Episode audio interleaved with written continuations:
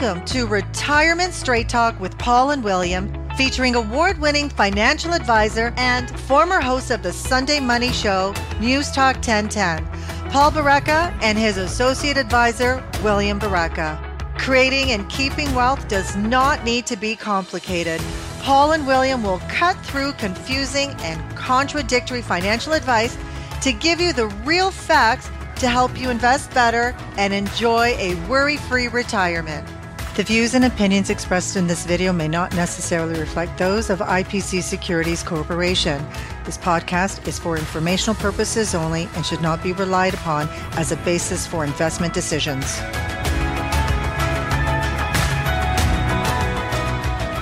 And welcome back into the new year 2023. Happy New Year to everyone.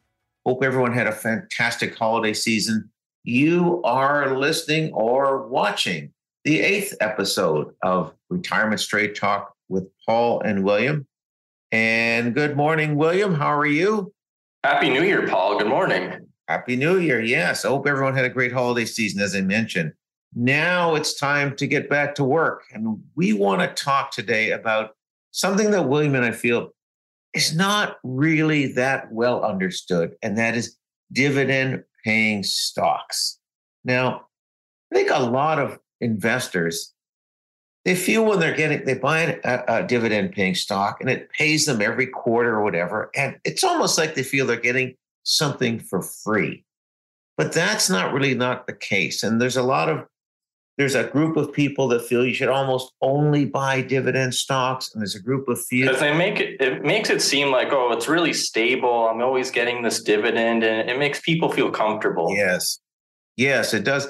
But really a dividend stock is something i think that needs some explanation so what is a dividend stock a dividend stock is simply a stock that pays a portion of their profits out to the the uh, stockholders now some dividend paying stocks pay a larger portion of their profit to investors, and some pay very little, and some pay none. Yeah, there's there's three main things, Paul, companies can do with the the revenue they generate. One is they can use it to to pay out a dividend, like you said, to their shareholders. Yeah. Another way they can use their cash is to buy back their own shares if they feel they're they're priced well enough which means they'll buy back some of the shares from the shareholders. So the overall share count decreases.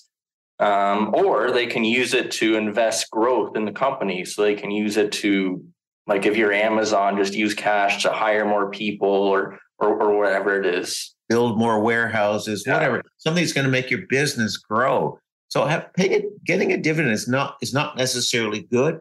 It's not necessarily bad. It really depends on your circumstances. As you mentioned, William, if a company pays out a bigger dividend, well, they have less money to invest in the business. Now, they may not need a lot of extra money. For example, you big dividend payers are often utilities, pipelines, things of this, where they have long-term contracts, they have long-term debt, so they pay a large portion out to the unit holders. They don't need to reinvest a lot in their business. If they do, they just take up more financing. Right. So owning stocks that pay more in dividends, like it's not innately bad for your portfolio. We're not saying dividends are bad, but like you said, Paul, it really depends on the specifics of the company. And I think the reason why we wanted to talk about this today was because we hear about this a lot where people say, oh, you know, I, I got a good stable dividend portfolio and they only buy dividend companies. So we want to kind of explain that more and say just uh, looking at only the dividend a company pays, you're, you're really missing a lot of the bigger picture there. You can't. Now, for example, you have an example of a big American company, AT&T. Almost well, just before that, like, and this is supported as well by academic theory by Merton Miller and I'm going to butcher this guy's name probably, but Franco Modigliani.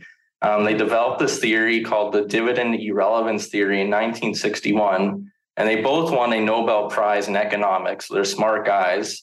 And the, the premise of the theory is that a company's ability to earn a profit and grow its business determines their market value and drives the stock price, not dividend payments. And this is proven in a company like AT&T, which is a great yeah. example where they've had over the last 10 years, AT&T, they've averaged about a 6% dividend payment. So the average dividend investor might look at that and say, wow, I'm getting paid 6% to hold AT&T. That's awesome.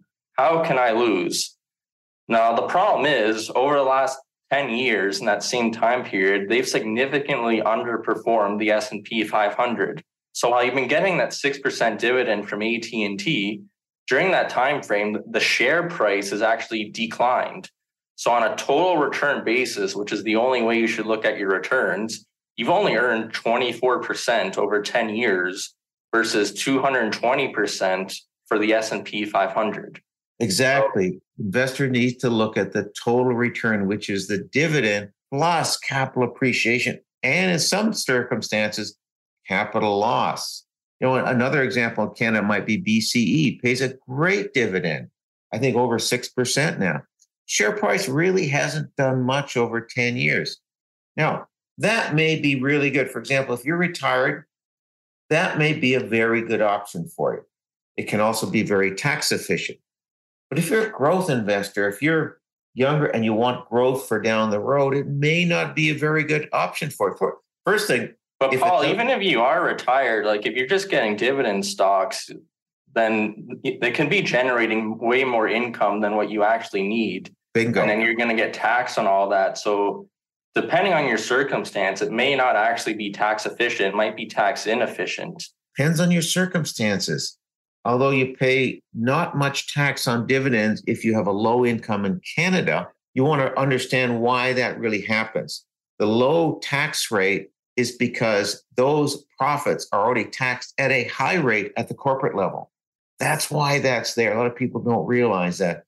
Also, if your income is over oh, about $93, $94,000 a year, taxation of capital gains is actually cheaper than dividends in Canada. And of course, we've got to remember any dividends from non Canadian sources is taxed at the full marginal rate, like interest income. Right. And the other thing too for for retired clients who are who are potentially in the OAS clawback zone again. Ah, um, yes. Getting lots of dividend income can maybe make you lose some of your OAS versus yes. if you own investments that don't pay any dividends or or a lower amount of dividends you can a lot better control your income so you can create kind of artificial dividends for yourself just by selling off some of your investments to create the income you need that way yes. again you're not getting more than you need um, and you can a lot better control things like oas clawback exactly because when you consider dividend payments from canada there's a gross up and that gross up